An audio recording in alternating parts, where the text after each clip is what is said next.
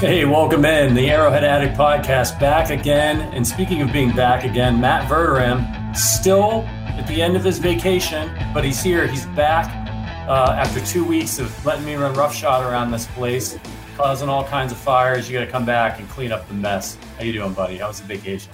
Oh, it's still going. It is still going. I am going home uh, tomorrow, driving 13 hours, but uh, it's been great. It has been great. I'm looking out at the lake right above the computer right now, and I will miss this place. But uh, I, I, am very thankful to have been out here for almost a month. Really, uh, good on Josh Hill, our scheduling manager, who uh, who allowed this to happen. So good for him. Yeah, the place is not in flames. It's still still managed to run without you. That's a little bit surprising, but uh, we you know, we did what we could. You got a nice background back there. Is that a KC beer you're drinking? I wish it was. There's no KC beer in New York. Yeah, so, that's a problem. We should have we should have you should have packed. We'll have to drive out to KC and get you I some know. more. I, I dig the background though. You got a nice little fireplace, a little stove action going on back there. Yeah, yeah. It's a stone fire, uh, stone fireplace, and a stove that heats uh, part of the upstairs of the house. This is the uh, this portion of the house was an addition my grandparents put on later, so they they just heated it with the stove. But the, yeah, it's been it's been great. I would turn the camera so everybody could see the lake, but it'd just be blinding because it's just yeah. nothing but sunlight. So, but it's been it's been great. Started the vacation out in Connecticut, went out to the ocean for a few days, and uh, Maisie loved that. And then we we've been here now for about two and a half weeks. And like I said, I drive home tomorrow. The girls will fly home Saturday. So uh, for me, it's uh, Midwest bound and down tomorrow, about 13 hours worth. That's okay. So, so wait, did the, the girls flew and you drove? So on the way, excuse me, on the way out, uh, I drove with Maisie because Steph couldn't get as much vacation time. So she came out separately about a week later with Genevieve. But on the way back, since we're all going back at the same time, why make Maisie sit through 13 hours of a car ride? So she's going to fly back. And I drove. I mean, we're out here for so long. Like, we'd have to check a million bags, and then we wouldn't have a car. Yeah. So, like, I don't mind the drive. It's as crazy as it sounds. It's 13 hours. It is four turns from my driveway to my parents' driveway. How about that? Yeah, that's the magic of uh, miles. Yeah. It's four turns. Yeah. So it's easy. I love it. I love it. Um, hey, this is uh, we're going to get to a lot of things today. Matt's been out, so we want to get his take on some of the big moves that the Chiefs made. We're going to catch up with him on you know Carlos Dunlap, Frank Clark, yep. Danny Shelton, DeAndre Baker getting cut. All that. We're going to talk a little Isaiah Pacheco who's been a rising star at camp. Uh, yes. Find out what Matt thinks about that and talk about the running back position battle. And then, of course, we got a game coming up this weekend. So we're each going to talk about three players we're going to be watching this Saturday when the Chiefs come to Soldier Field. But before that, I got to let you know that the Arrowhead Addict podcast is brought to you by our friends at the Kansas City Bier Company. KC Bier Co. is the largest locally owned brewery in Kansas City. You know this. They brew German style beers, they're all fantastic. I'm a big fan of the Dunkel of the Pure Pills. It's an award winning brewery with a terrific lineup of brews. You can get it in uh, uh, Kansas and Western Missouri. So look for the red KC Bier Co. cartons in your local store and support the Arrowhead Addict podcast by supporting KC Bier Co. And do us a favor. You guys know the drill. At KC Bier Co. on Twitter, give them a shout. Let yes. them know that you heard about our product on the Arrowhead Addict podcast. I was in a meeting with those guys yesterday, in fact. It was great catching up with them. By the way, they're planning a big Oktoberfest. Listen to this, Verderame. They're planning a big Oktoberfest in October, the weekend of the Monday Night Football game against the Raiders. I mean, I'm feeling road trip, man. It makes all the sense in the world. Um, yeah. Great. So hopefully we can get that going with KC Bier Co. Dare to beer different. Please drink responsibly, of course. 21 and over only. All right, let's let's catch up with you, man. So a lot went down while you were gone. I feel like you're you're the gif of the guy of, of Donald Glover coming back into the house with the pizzas and everything's on fire. Uh, a few big changes, but let's start with the biggest one, which was Carlos Dunlap, which we had talked about. Is this going to happen? He's out there. The Chiefs did it. They pulled the tr- uh, pulled the trigger on this one. Carlos Dunlap, you know, been averaging seven, eight sacks a year, basically steady. He's excited. He wants to come in, play a rotational role here. What's your uh, opinion of this signing, and how much better does it make you feel about the Chiefs' revamped pass rush?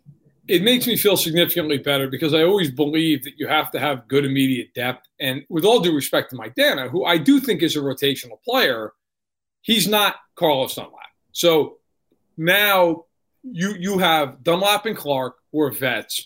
You have Karlaftis, and we've talked a lot about this. Like as good as Karlaftis may end up being, it's very, very rare for a rookie edge rusher to come in and have double digit sacks. Like it's, it's exceedingly rare. Usually, guys that do that are like top three picks. Okay, like maybe Aiden Hutchinson will do it this year, but it's very hard. Like for that guy who gets drafted 27th to do that. It's just it's if you go back and look over the last 20 years, you can count on one hand how many guys have done that. So I like now that that takes some pressure off Karlaftis. He can ease into the into the defensive scheme. He can be used in some more advantageous situations where he doesn't have to worry about as many responsibilities. And you said it, Dunlap. One thing about him, you can look at his numbers. He's about as consistent as it gets. He's going to have between seven and nine sacks. I mean that that's what his career has been over and over and over and over and over.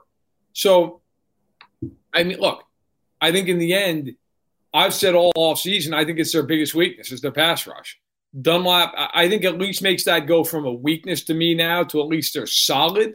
Is it a strength? Depends on how good Karlaftis is. But it's at least solid. It doesn't sound like a disaster now, where if Karlaftis wasn't good early, that could have been a train wreck. I don't feel like it can be that now with Dunlap being there. If there's a world where Chris Jones returns to double digit sacks, let's say he gets 12, something like that, right. and you get eight sacks from Karlaftis, seven, eight sacks maybe, which I think would be a really good rookie season for him, and seven, eight sacks from Dunlap, and let's say same thing for for Frank Clark. He comes in, he gets seven, eight sacks. Are you? How does that work out for the Chiefs? Well, I, I think the goal. I mean, it'd be, it'd be, good. I think the goal should be between Dunlap, Clark, and Karlaftis. Can you get twenty sacks? Can you get twenty sacks between those three guys? And then with Jones and the other D tackles, can you get 15? All told, you know, Stallworth gets a couple, you know, Nnadi gets one and a half, two, something like that. Wharton, Saunders, can you can you get 50? If you can do that, that's 35 sacks out of your defensive line. And now, look, now you plug in, all right, can you get five from your corners when they blitz, corner slash safeties? Can you get five from your backers? That's 45 sacks. Like you're a top 10 team in the league if you have that many sacks. And that – you know, people say, okay, well, how much of a difference is Dunlap? Well, if, if he's got eight of those sacks, that's the difference between being fifth, sixth in the league and being 18th in the league. That's a big difference. So I, I do think that that is a significant. Okay, we both liked Melvin Ingram last year, we both wanted him back. The reality is, Melvin Ingram, and, I, and I'm not taking anything away. He played very well for them last year. His sack numbers have not been there the last couple of years. His pressures have been good. The sacks have not been. Dunlap he gets sacks. And at the end of last year, he was phenomenal. So I, I, think that that bodes well that, hey, look, he finished strong. Hopefully he has, he has another good year or two left in him. And then and th- something that we talked about while you were gone that is probably an underrated part of Dunlap's game is his ability to bat down passes. He's long. He gets his hands up in the air. We've always talked about how that's a strength of Chris Jones and the difference it can make when guys, hey, they're not getting home, but you bat down the, the, the ball. That's almost as good as a sack. Um, the Chiefs have not, I don't have the exact stat in front of me, but I looked it up back when we were talking about it. They have not gotten a lot of batted down passes from their defensive ends over the last few years. So I think if you bring in a guy like Dunlap and he's knocking down four or five balls and help install some drives in addition to getting sacks, that could be a big underrated part of his game that you're adding into the rotation. Yeah, I mean, really, the only guy in recent memory who's gotten a lot of batted balls is, is Jones. Jones is great. He does it all the time. I mean, hell, in the Super Bowl, he helped them basically win the game by doing it. But yeah. you're right. That's not something they've had. Um, and they're going to need they're going to need that pressure because early in the year you've got a lot of moving parts. I mean, even guys like Bolton and Gay. Gay, by the way, looks unbelievable in camp. But you know, they even with that, like Gay is taking on a much bigger role in his third year. This is a guy. I, if I'm not mistaken, I have to go back and look. I think he played like eight games in college. I mean, this is a young guy Nick Bolton is coming into his second year. He's going to have the green dot. Like he's got a lot more responsibility this year. You have McDuffie, who's a rookie, Justin Reid, who's certainly not a rookie, but is new to the system. You're asking a lot of guys to play bigger roles. So if you can, if you can shrink the time that you've got to cover, that you've got to pass guys off in zone coverage, that's going to help. Every every quarter second help, half second help. So I I would love to see, as Gonzo asks, over under three sacks for McDuffie. I'll say under, but here's why. I really think now that with McDuffie and Fenton and Fenton has come back, is off the pup list. I think you put you should be putting Sneed in the nickel a lot. Yep. He was unbelievable as a blitzer, as a rookie in the nickel. He was a real weapon for them. he was devastating. I think he had four sacks, but he didn't play a lot early in the year. Like coming off the edge, he was a problem. He was really, really good at that. So I would love to see them put him in the slot and utilize him, more, especially when you have the matchup outside where you don't think McDuffie's maybe going against a much bigger receiver. You know, put him inside and, and let him work. I, yeah, I'm really excited about the rotation that they're going to have now. And if Karlaftis is a guy that they hope he can be and they can bring him along quickly, it's going to make a huge difference for this team. So let's knock on wood. Everybody stays healthy during camp. Let's get this whole group in. And I think another thing about a guy like Dunlap is he helps shorten that curve for you're starting a bunch of young guys. You get a few of those veterans in there to help early in the season stabilize things a little bit and give those guys a chance to learn. Sure. You know me, I've been I've been really bullish on uh, my my prediction of four interceptions for Willie Gay. He's back in my place that he wants to lead lead the league for linebackers and interceptions. Now you got Carlos Dunlap in the fold. He's going to be tipping some balls up there along with Chris Jones. I'm just I'm not saying I'm just saying my it's looking a little more possible. By the way, I wanted to make a note quick. DeAndre Baker got released um, a couple days ago. I think that tells you something about what they think of their young corners they would not have done that. And I and look, I'm not trying to make this out to be something it's not. Like DeAndre Baker did not play well for them. They took a shot. That's fine. Didn't work out. But he does have experience in the system. And if they really thought that some of these kids couldn't play, they would not have cut DeAndre Baker. Not before they played any preseason games. Yeah. The fact that they cut him tells me that they like some of these younger kids. Now, obviously, McDuffie is, you know, he's going to start. He's going to be there. And he's played very well as camp's gone on. But you wonder a kid like Williams in the fourth round. Like you wonder, you know, they, they usually keep five, six corners. Okay, at least five, sometimes six. Like Baker wasn't good enough to even make top six. That tells you at least something to me about what they think about this this quarter cornerback class. And they did a lot of them in the draft. I believe they did four. Yeah. So you know, and, and they had you know Cook at safety. So they you know, they, have got a lot of youth, but apparently they believe in it, at least to the extent that they cut Baker before we even got to a preseason game. Yeah, and I think you know part of that's them doing Baker a solid. He's a veteran guy. I think sure. they liked him. Came in, did a good job for you know, did his best for them, and give him a chance to catch on with another team before it's too late when they know he's not going to make it. But I think you're absolutely right. Um, that was on our list to talk about, so I think we kind of covered that. Baker out. Um, I wanted on the pass rush thing. Frank Clark. So you were you were you weren't there for this about how Frank Clark looks in camp. There's a great article written about, uh, and he, you know he talked about at the podium. Lost lost lost weight. Came into camp thinner. Had a had a heart to heart. You know, I think a lot of people were surprised. I think us included to a degree that he was brought back because we thought Veach emphasized the pass rush. Frank Clark hadn't performed. They could have saved some money by cutting him. Instead, they rework his deal, and a lot of people were concerned about that. But now you hear and it's not just that he looks better and that he lost weight. People say he actually, the reports out of camp are that he's getting off the ball faster. He looks energized. He stopped drinking, stopped eating red meat, made some other dietary changes. Do you think these these changes and a refocused Frank Clark, who had a, a frank conversation with Andy about his performance last year, which was that was not good enough, right. does that bear fruit for the Chiefs this season? You know, I normally don't buy into any of that stuff because I, I, just think a lot of times it's it's talk and guys are who they are. I will say though, I watched that entire press conference, which is almost 13 minutes long. That was one of the more open, honest, illuminating press conferences you're ever going to hear from a guy. He just flat out, I wasn't good last year. I was fat. I was drinking liquor, you know, in the off season. It was hurting me a little bit. I was really impressed with it. Now, does that mean I think he's going to go out and have 14 sacks this year? No, I don't. But I do think. Look, let's be real about this. He knows it's contract year. He, I mean, he's he's not a moron. He knows, right? So, and and he also knows now with Dunlap and Karlaftis, like if he doesn't play well and Karlaftis and Dunlap do, like he's going to be the third guy in that rotation. That's not helping him get a new contract. So, right.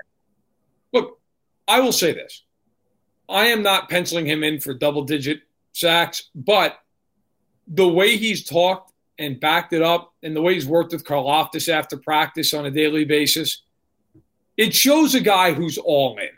Now, how does that play out? I don't know. But, you know, if you had any question about is Frank Clark all in? Is he just collecting a check? I think he's shown he's all in. And that that's a good sign. That at least means you're going to get the effort. And hopefully it turns into a guy who who plays phenomenal ball for them and makes it hard next year to decide what to do with him because if they cut him, they save 19 million bucks next year. So for him not not to get cut, he's going to have to be phenomenal. Can he do it? Can he do it? Maybe they decide to extend him. Who knows? But he's he's got a lot to prove, and I, I think he's coming in with the right attitude. You know, a lot of guys are they're all in once they get to training camp, and so I like that Frank he made changes before he got to training camp. Right. You know, he came ready to go. He put in the work in the offseason when nobody was watching, when there was no articles getting written about that. Like he didn't he didn't start talking about this two months ago. Oh right. yeah, I'm losing weight. I stopped drinking. He showed up to camp. They asked him what was going on. He was ready.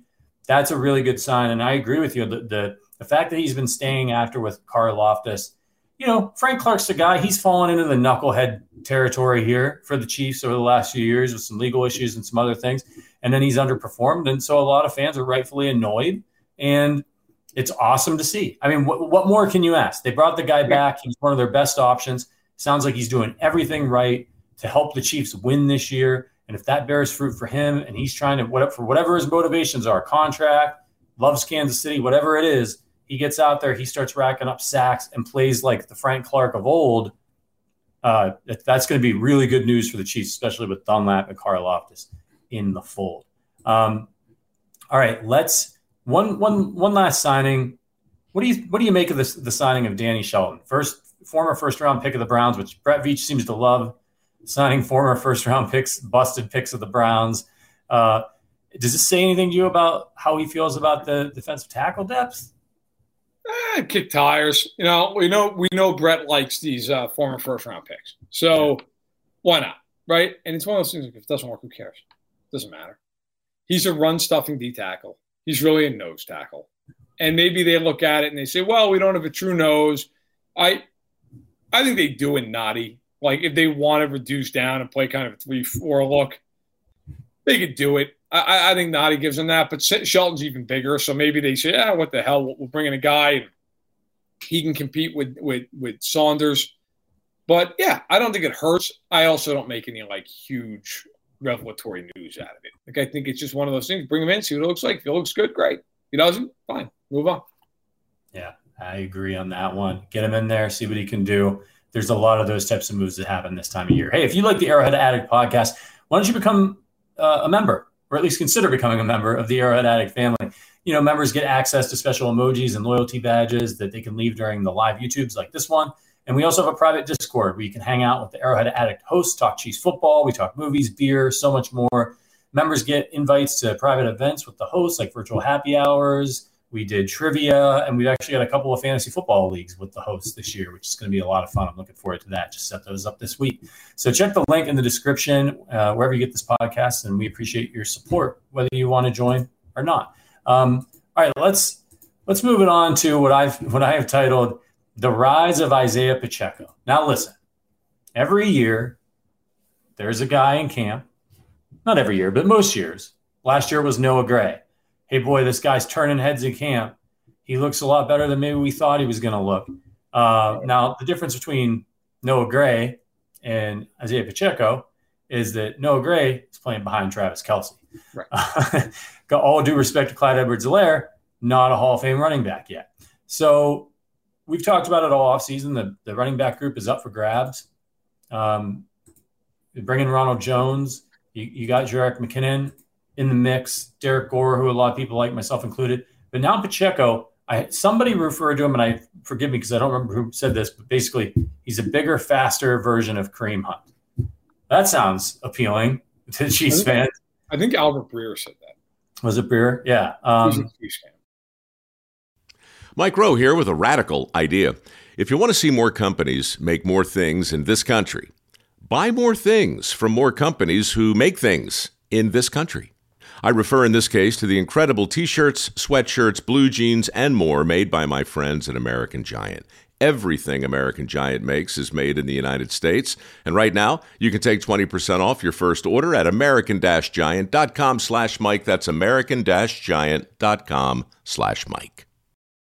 The depth chart is out for this week. It's a preseason depth chart. We all know that that's to be taken with a grain of salt. Like, for example, Rashad Fenton's on the back end of the cornerbacks because he's been on the pup list. Sometimes, especially early depth charts, you'll see veteran guys get the nod early on that depth chart. Andy yes. Reid's a wily coach. He knows he knows you know, make these guys earn it, all that stuff. Pacheco's on the back end, but the reports coming out from a lot of people are that the Chiefs love him. They're really excited about his pass protection, his speed, his effort. What are we looking at here, Verder? And what do you think? Is how is this going to pan out? I mean, I think Ronald Jones. I hope he's renting because I don't think he's making this team. That, that's what I think. Because Clyde Edwards-Helaire and McKinnon and Pacheco aren't making this team. So are you going to keep a fourth back? if you are, would it be Gore over Jones? And you have Burton too. I, I don't think Ronald Jones is making this team. So I mean, look, I, now that that could change with an injury or something in a preseason game. But for now, I think on the outside looking in. Look, I, I, I hesitate to go in on like, hey, he's going to be better than Kareem Hunt because Kareem Hunt won the rushing title, you know, like right out of the chute. Okay, I I don't know that I feel that, but it's notable when day after day after day after day, like this guy looks amazing. This guy's making all these plays. You know, I I'm not into. Um, I see. IOFIV says uh, Verderame doesn't seem to buy into the much preseason hype. No, I do not. I don't because I think a lot of it is bullshit. I think a lot of it is just, oh, this guy made an unbelievable catch. Oh, look at that, and then like the guy disappears for a week, but you remember the highlight reel catch. What I am saying is, I, I do think Pacheco, it's almost a daily thing that it's like, wow, he looks great. Look at that catch he made. Look at that run he made. Look at that. That makes me pay more attention. And it's at a position where they don't have an entrenched guy there. Like you mentioned, they don't have a Travis Kelce. It's right. not like they're like, man, this guard looks great. Yeah, well, awesome. Unless they start playing three guards, he's not he's not going to step on the field. Like this is one of the rare positions with them where if this kid's really truly just gangbusters, like he can play. They'll play him. Like he's he's got you know even even if they want Clyde Edwards-Helaire out there, know, split carries. So I am intrigued by it. I will say this: if you go back and look, this is a kid who has some size who run at four three seven. Like he's athletically, he's what you want. And the one thing, and I, I can't remember who I saw it. It was on my timeline. Posted clips of him pass blocking. If he can pass block, he will play. Because let me, that is the one thing I guys have said this all season. I think that's why they brought back McKinnon. You need to be able to pass block as a running back in this offense. You will not play if you cannot pass block. I thought it was an issue for Edwards-Helaire on third downs. I think that's why McKinnon's here. If Pacheco can pass block, he will play early.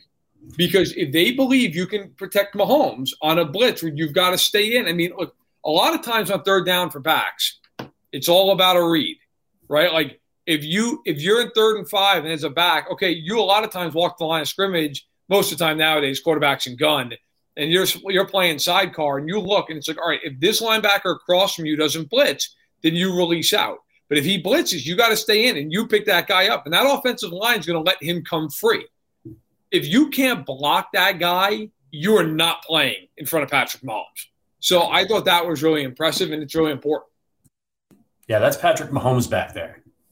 I mean, yeah. you damn well better be able to stand up to a blitzing linebacker for you know at least to slow him down and give Pat a chance to, to move because if he gets creamed one time, you're going to the bench. It's, that's your season.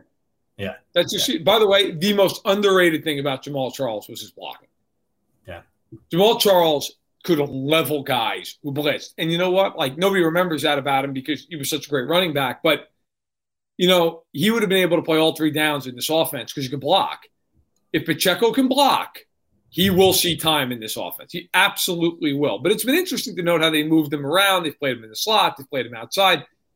Doing it's kind of like how you've seen Sky Moore occasionally go into the backfield. If they're doing that with rookies, Andy Reid is telling you that they feel that these kids can contribute. Yeah. They would not be wasting time with Sky Moore. if you remember, you know who else played in the backfield as a receiver at times when he was a rookie? Tyreek Hill. Yeah. because they got to the point, they're like, he's got to be on the field. We're going to yeah. use him. And so I could see them doing something similar with Sky Moore based off what they've done in the preseason. I think Sky Moore, I think Mecole Hardman as well. You know, Mecole, they, they started doing it towards the end of last season. They, they got some big plays out of him and they made some teams pay for the way that they were playing the Chiefs. they rotate those guys through there, you know, and, and sort of like this Deebo Samuel type role. Now, none of those guys are, you know, they're not necessarily as big as it could stand up to some of that. So you don't want to do it too much, but uh, it's going to be really interesting to see how it all plays out. I'm excited about Pacheco, and I agree with you. I think really great point you made. This is a wide open position for this team. So forget about it's not just camp hype. If he's playing well, there's an actual runway for it's not somebody like Daurice Fountain, who I think everybody really likes, but you're looking at him, you're looking at a team with with Travis Kelce or all these established wide receivers, and yeah, maybe he makes a couple play and he hangs around in the practice squad, but is he going to be out there lining up? Right. No, he's not going to happen. So um, huge opportunity for Pacheco, and I think we're going to get a good look at him here coming up uh, in this in this preseason game. So it's going to be really interesting to see how much run he gets because you got you got a couple of veterans there. I think they're probably going to want to get a look at Pacheco, and they're going to want to get a look at um, at Ronald Jones, right? Because they, you know, as you pointed out, they seem to have a decision about Ronald Jones. Like they know they got in Derrick Gore, right? Like by this point. So you know, I wouldn't be surprised if we see. Uh, do you think Rojo is is he in trouble? I, mean, I guess you already said it. He's, he's in trouble. Yeah. yeah. I don't. know. I think this is going to be a Carlos Hyde situation. If you're them, why? What what point is it? What so you have the ball three times a game? Yeah. I mean, I, you know, and he's got fumbling issues. I mean, you know how I, I when he was one of the one few guys. With all due respect to him, I was not a huge fan of this, that signing. I did not. I, I don't like that he fumbles the ball.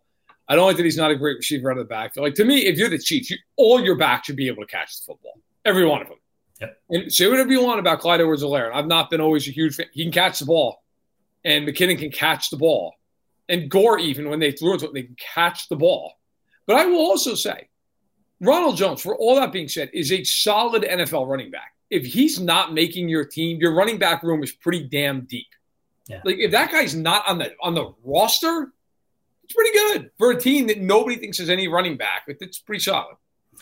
Yeah, uh, Adam Best, founder of Arrowhead Addict, co-founder, was on the show last with me last week, and he t- he was he's really bullish on Ronald Jones because he thinks he's a good straight ahead runner and he's going to get he's going to start getting those early down carries behind this Chiefs offensive line. He's just going to hit holes.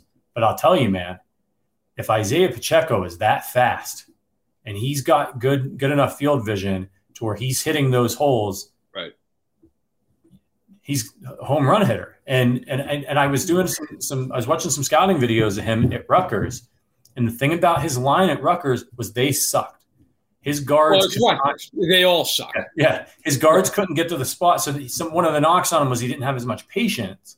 But you got a guy out there playing in the Big Ten, trying to make something happen, knowing his guards aren't going to get to the spot in time. So that that's going to lead to a little bit of impatience. No. Well, you know what? If I'm the Chiefs, Pacheco or otherwise, I'd rather have a home run hitter who's my running back on this team because I don't need a guy who's out there getting a gain of three. I just don't. Like if they're going to get a game of three, I'd rather throw the damn thing.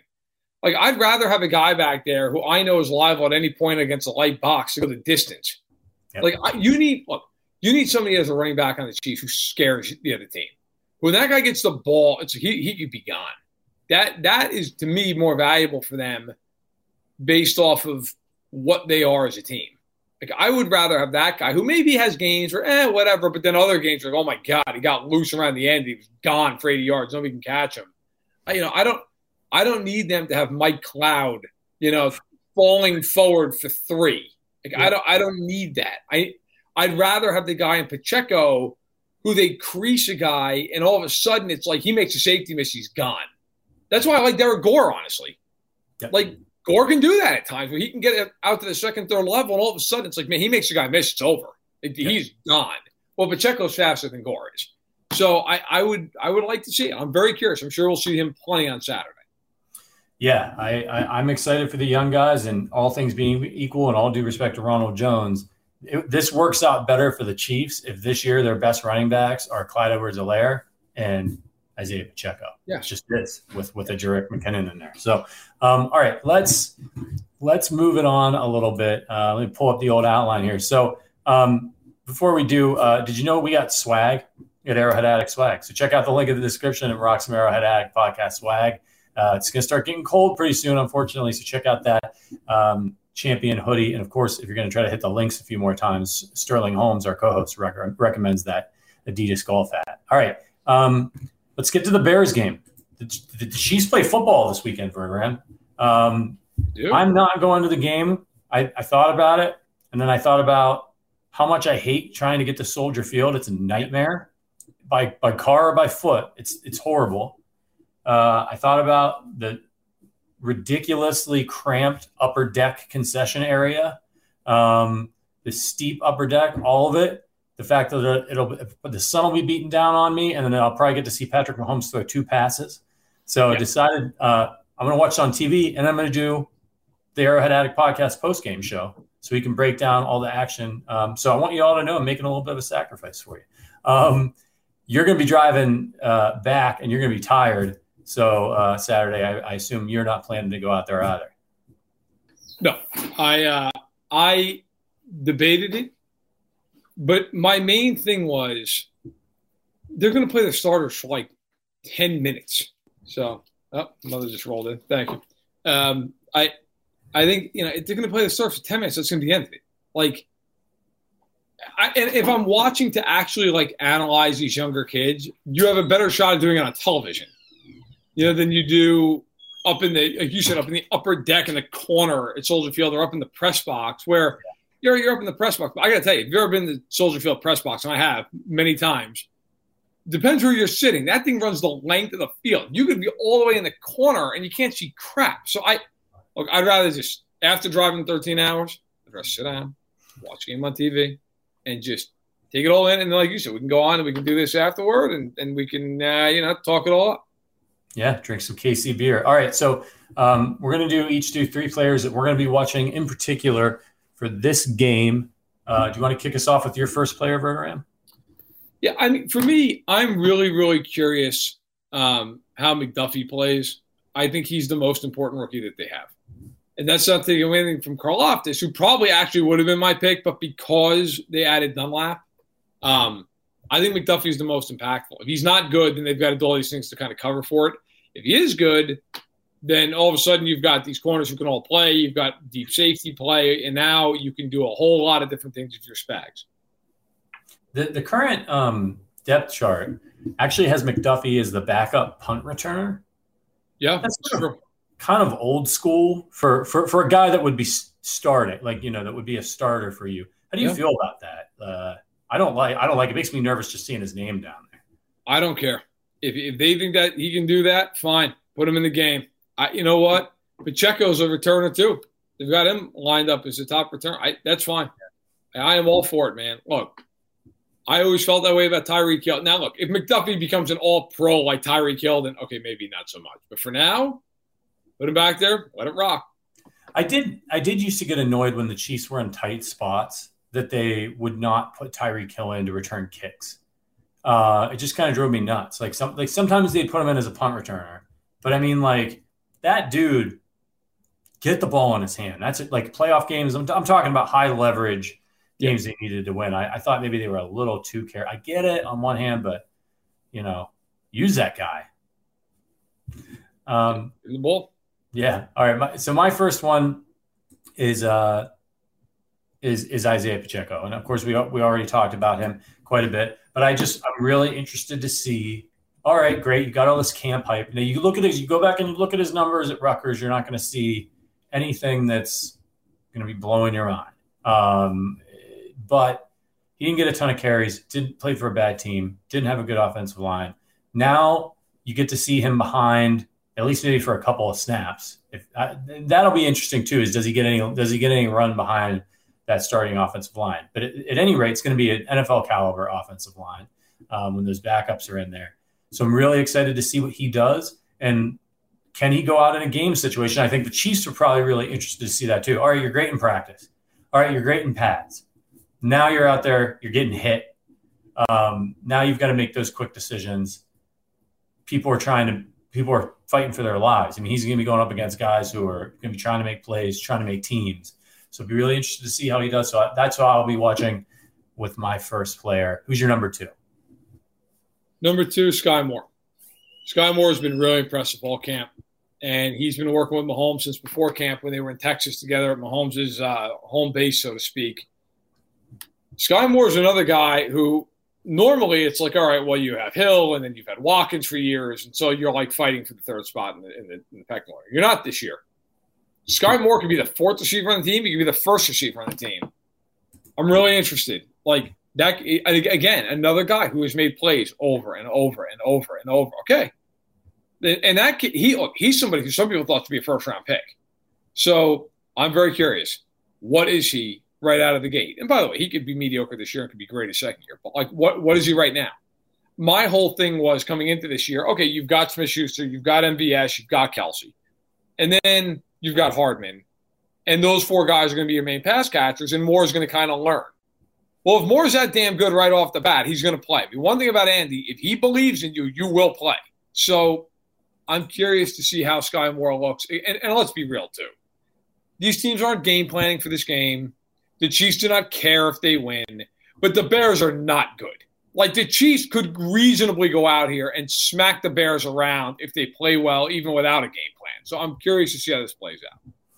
Yeah, I'm going to stick with your theme here. Um, right now, Skyy Moore is you know, he's he's third, fourth on the depth chart with uh, Mecole Hardman behind Juju and MVS. So he's doing well, and and behind them is a guy uh, that I've is, is Daurice, uh, Fountain um, on on one side and Justin Watson on the other. And in your fourth string in this initial depth chart, which again take with a grain of salt, is a player that I'll be watching, who is Josh Gordon.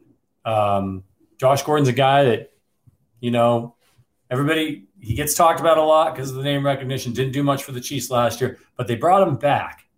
Now, that could tell you something about how they feel about him, but it also could just tell you that at the time they didn't know what they were doing with their wide receiver core. They bring back Josh Gordon. He knows the system, but it seems like he's got long odds to make a team. The fact that he was he's now behind the rookie and he's behind Watson is not a good sign for him. So I'll be keeping an eye on him because this is probably his last chance. He's really going to have to show. Yeah. I don't think he's making the team, man. I don't think so either. I think I think they're so happy with MVS, with with Juju, with Hardman, and Skyy Moore, and then you got this guy Watson. He comes in and he can play special teams. And if Gordon's not a special teams asset, I mean they've got him behind Fountain as well right now. So well, Fountain can play specials. Yep. Yeah. That mat- like when you get to those fifth and sixth receiver spots, that almost is what matters more, quite honestly. That matters more than if, if you're a tick better as, a, as an offensive. Who cares? It fits receiver in the team. While we're on a, just before we get to our last players here, while we're on that depth chart, one thing that kind of jumped out at me was that uh, Jody Fortson is is the fourth. He's behind. So it's Travis Kelce, Blake Bell, Noah Gray, and Jody Fortson. And we've been talking about, hey, you know, maybe Blake Bell doesn't make the team this year. Yeah, looks like he's in good position. Yeah, I mean, he's looking good right now. Um, do you think that that is an Andy doing the nod to the veteran thing, or Andy wants his blocking tight end? and Jody's been around. Yeah. Like, I, I, think it's Jody. I think it's a Jody's been hurt thing. And yeah. you know, there's that old saying in the NFL, you know, you can't make the club in the tub. Well, that's that's a true. St- there's a reason that's been a saying for a long time in the NFL. Yeah. It's true. I am rooting for Jody Fortson.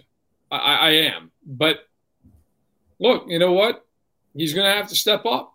He's going to have to step up to get the job done. I see Gonzo asking, is Roquan Smith going to play? I highly doubt it. He has not practiced once for the Bears. I don't think he's playing this game.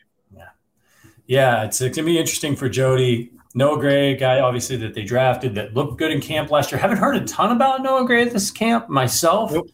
Um, so it'll be interesting to see how that plays out. But it seems like, I mean, do you, do you see a situation where the Chiefs keep four tight ends?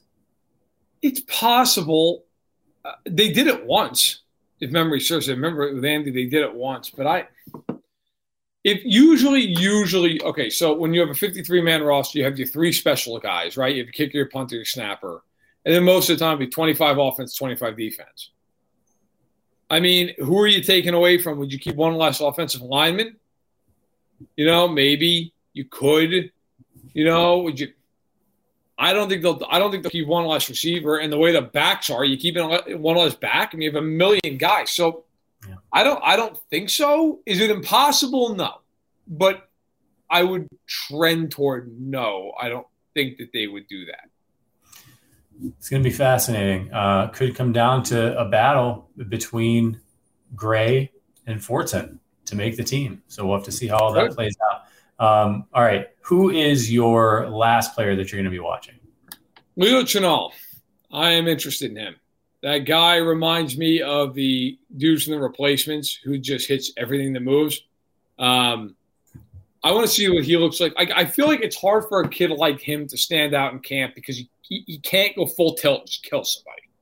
I mean, I know they play have live drills and stuff, but you don't want to knock your your own teammate in the next month, um, especially as a rookie. Like the last thing you want to do is like injure an important player. So I'm very curious to see how a guy like him, him, and I, by the way, I almost said Bryan Cook because of his physicality too. Like, what do those guys look like now that you're playing another team and you can use max force when that's kind of your calling card, and you haven't been able to maybe do that comfortably in the first you know couple weeks here as we've been in camp. Yeah, I know a lot of people are really interested to see him out there. Um, and somebody was asking in the chat earlier how he has played in camp. And what we've been hearing is is basically what you what is advertised. Loves football, loves to go out there and hit, crush skulls. Um, the question is, you know, how fast does he pick up the Spagnuolo defense? Right. Can he can he get in there as a rotational piece, help out in the run game? I think uh, it's going to be interesting to watch him. Um, my last player is a little off the wall, uh, but a guy I've been a fan of just because of his name, DiCaprio Bootle. Now, let me tell you why. I know the Chiefs invested a lot in corner, but DiCaprio Bootle, he hung around last year, actually got some playing time, led the Chiefs in tackles for the game against the Steelers uh, when they had a bunch of guys out with COVID. And when the depth chart came out, now again, take take this with a grain of salt because Fenton was Fenton was in the back end because he had been injured. But the, the, the current depth chart is Sneed, McDuffie, Joshua Williams, and then Bootle. Right. So you're obviously slotting Fenton in ahead of him. Um, but I'm interested to see him. He's an, he's an interesting player, obviously out of Nebraska. Um, watch some tape on him as well. He's a guy that, and, and Spagnuolo likes this in corners, can play a little bit of that hybrid corner safety. Um, does some does some man did some man coverage at Nebraska, and there's some good clips of him in games against Ohio State coming down and tackling really well, not being afraid to tackle sticking his head down a little bit like L'Jarius Sneed. And, and that's probably why they played him a little bit in the safety position as well. Um, actually slid in and played safety when a guy got uh, ejected for targeting. So I just think he's an interesting guy. Obviously, the Chiefs like him a little bit. They kept him around. Do you think they end up in a position where he maybe sneaks into that, that last cornerback slot? It's possible. I mean, yeah, they, like I said, they've got a lot of young guys at corner. So I, I really think, like, of all the positions, the preseason play, that's probably the one that might dictate who makes those last couple of spots. You know, like even at running back, I, I think unless like one of these guys gets hurt, I think you kind of know what you have at this point. Corner's a little different. You know the top three guys.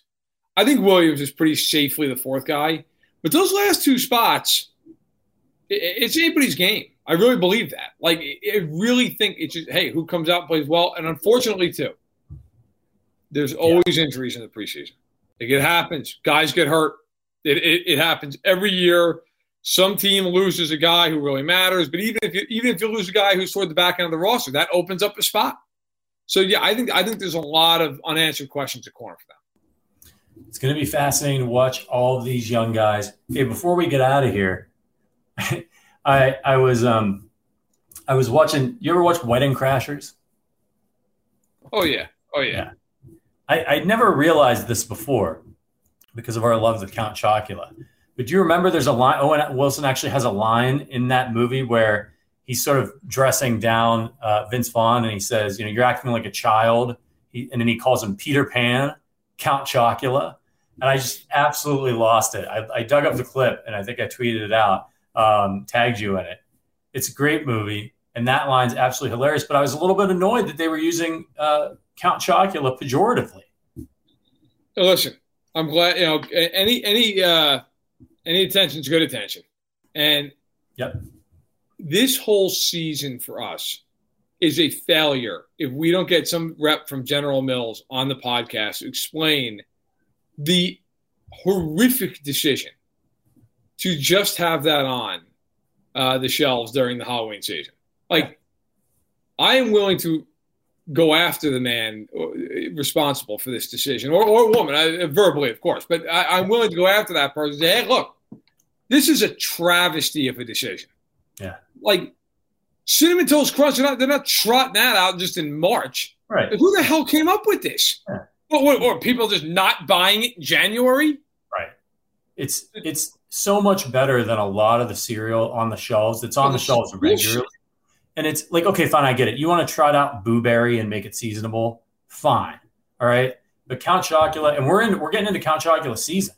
I mean, I'm start I'm start already starting to look for it. I know they had it at Meijer last year, so that's my connect this okay. year. So I got I got I got to run to Menards this weekend anyway. Meijer's right next door. I'm going to get over there, see if I can stock up. I gained weight last fall because I ate so many of those. Uh, the one thing I'll say about those monster cereals, they're not low in calories, but they are high in sugar. I uh, I've been on vacation for about 23 days now, and so when I go home, I'm going to have to grease the door jams. Um, yeah. It has been a wonderful time, but my body's ready to quit. So I uh, I need to go home, and the first thing I'm going to do after I sleep Friday night is before the Chiefs game, I'm going to go to the gym, and I'm just going to be sweating, you know, like chocolate, beer, and whatever the hell else, ice cream. It yeah it's it's really it's a shame is what's yeah. going on over here. But I, am going to get into the gym. People, my God, what the hell happened? People are going to be like, taking up a collection, but uh, it is what it is. I got to tell you, there's a place down here. I tweeted some pictures of it. It's uh, on the south side of Chicago.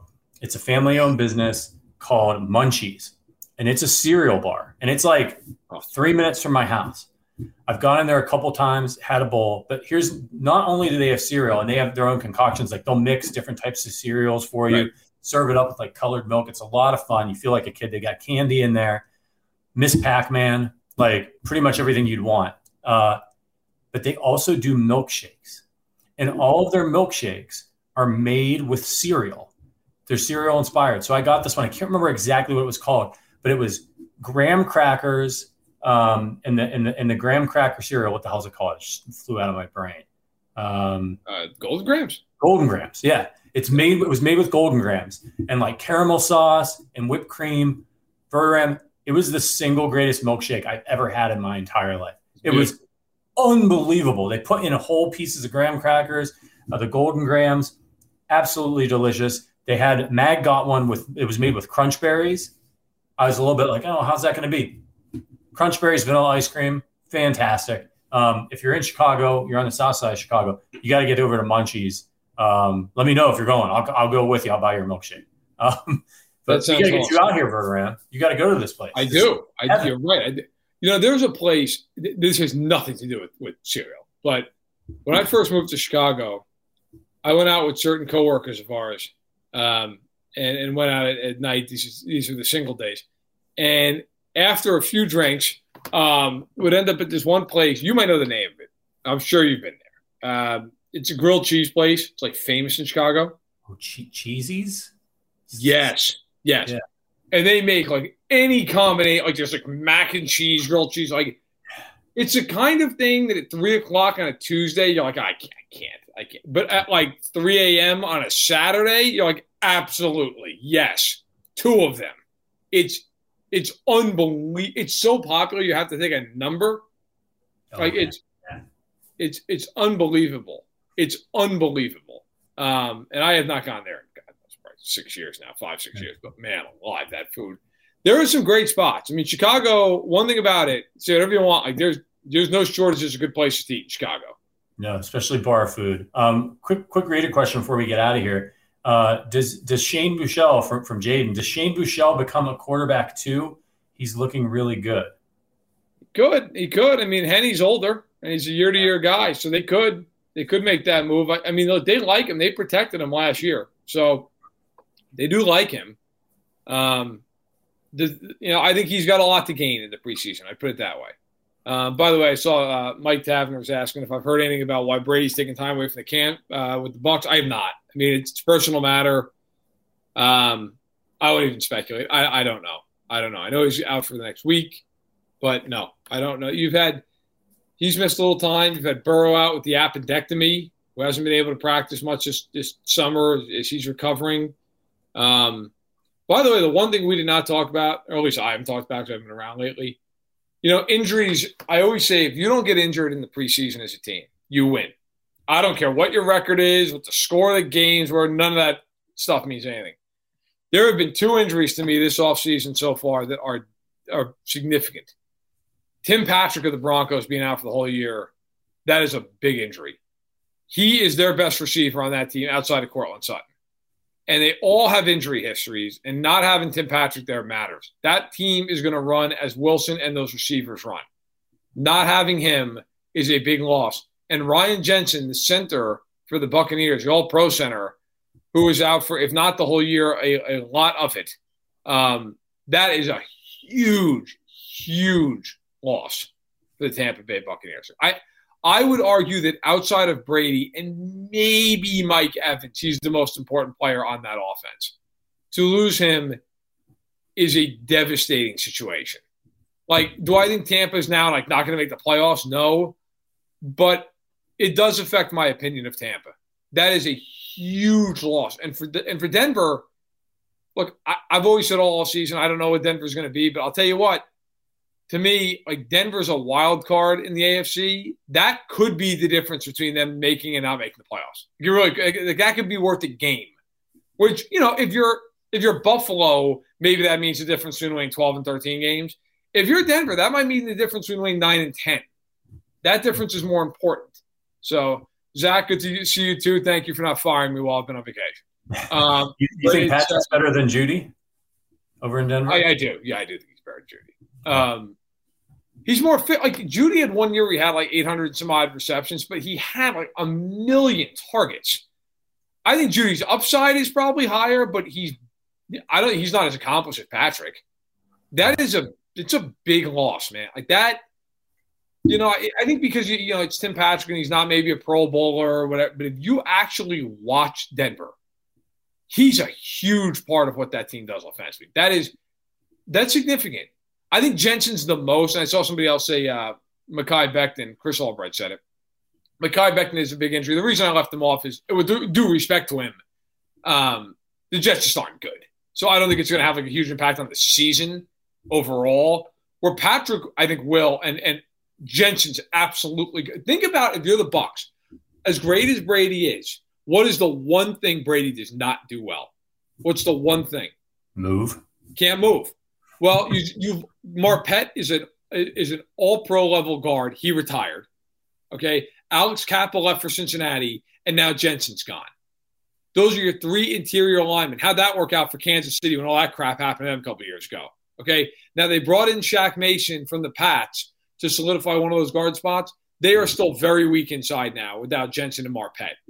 That is a big. Like, I, I would tell you unequivocally, if I'm the Bucs, I'd rather have great interior linemen than great tackles. I'd rather have both, and they have very good tackles, by the way, in Smith and Wirfs. But I'd rather you can always step in away from the edge rushing pressure right. if your tackles are even borderline decent. Okay, when you've got how many times last year did Mahomes step into the pocket and there was just all kinds of room. Nobody could touch him. It didn't matter that, you know, maybe Brown gave up a little bit of the edge or Wylie gave up a little bit. So, and you can always chip with the back on the edge. It is a lot harder to give help on the interior. It's a lot harder. So I think for the, I think for the the Bucs, that is that's a real problem. Like that's a real, real problem. The Chiefs obviously see them week four. Jensen will not play in that game. Yeah. Like, what do you do with Chris Jones? Because I'll tell you right now, Jensen was a huge part of how they were going to get Chris Jones in that game. Now, what are you going to do? But that, that's yeah. a problem. That's a really big problem to watch in Tampa Bay.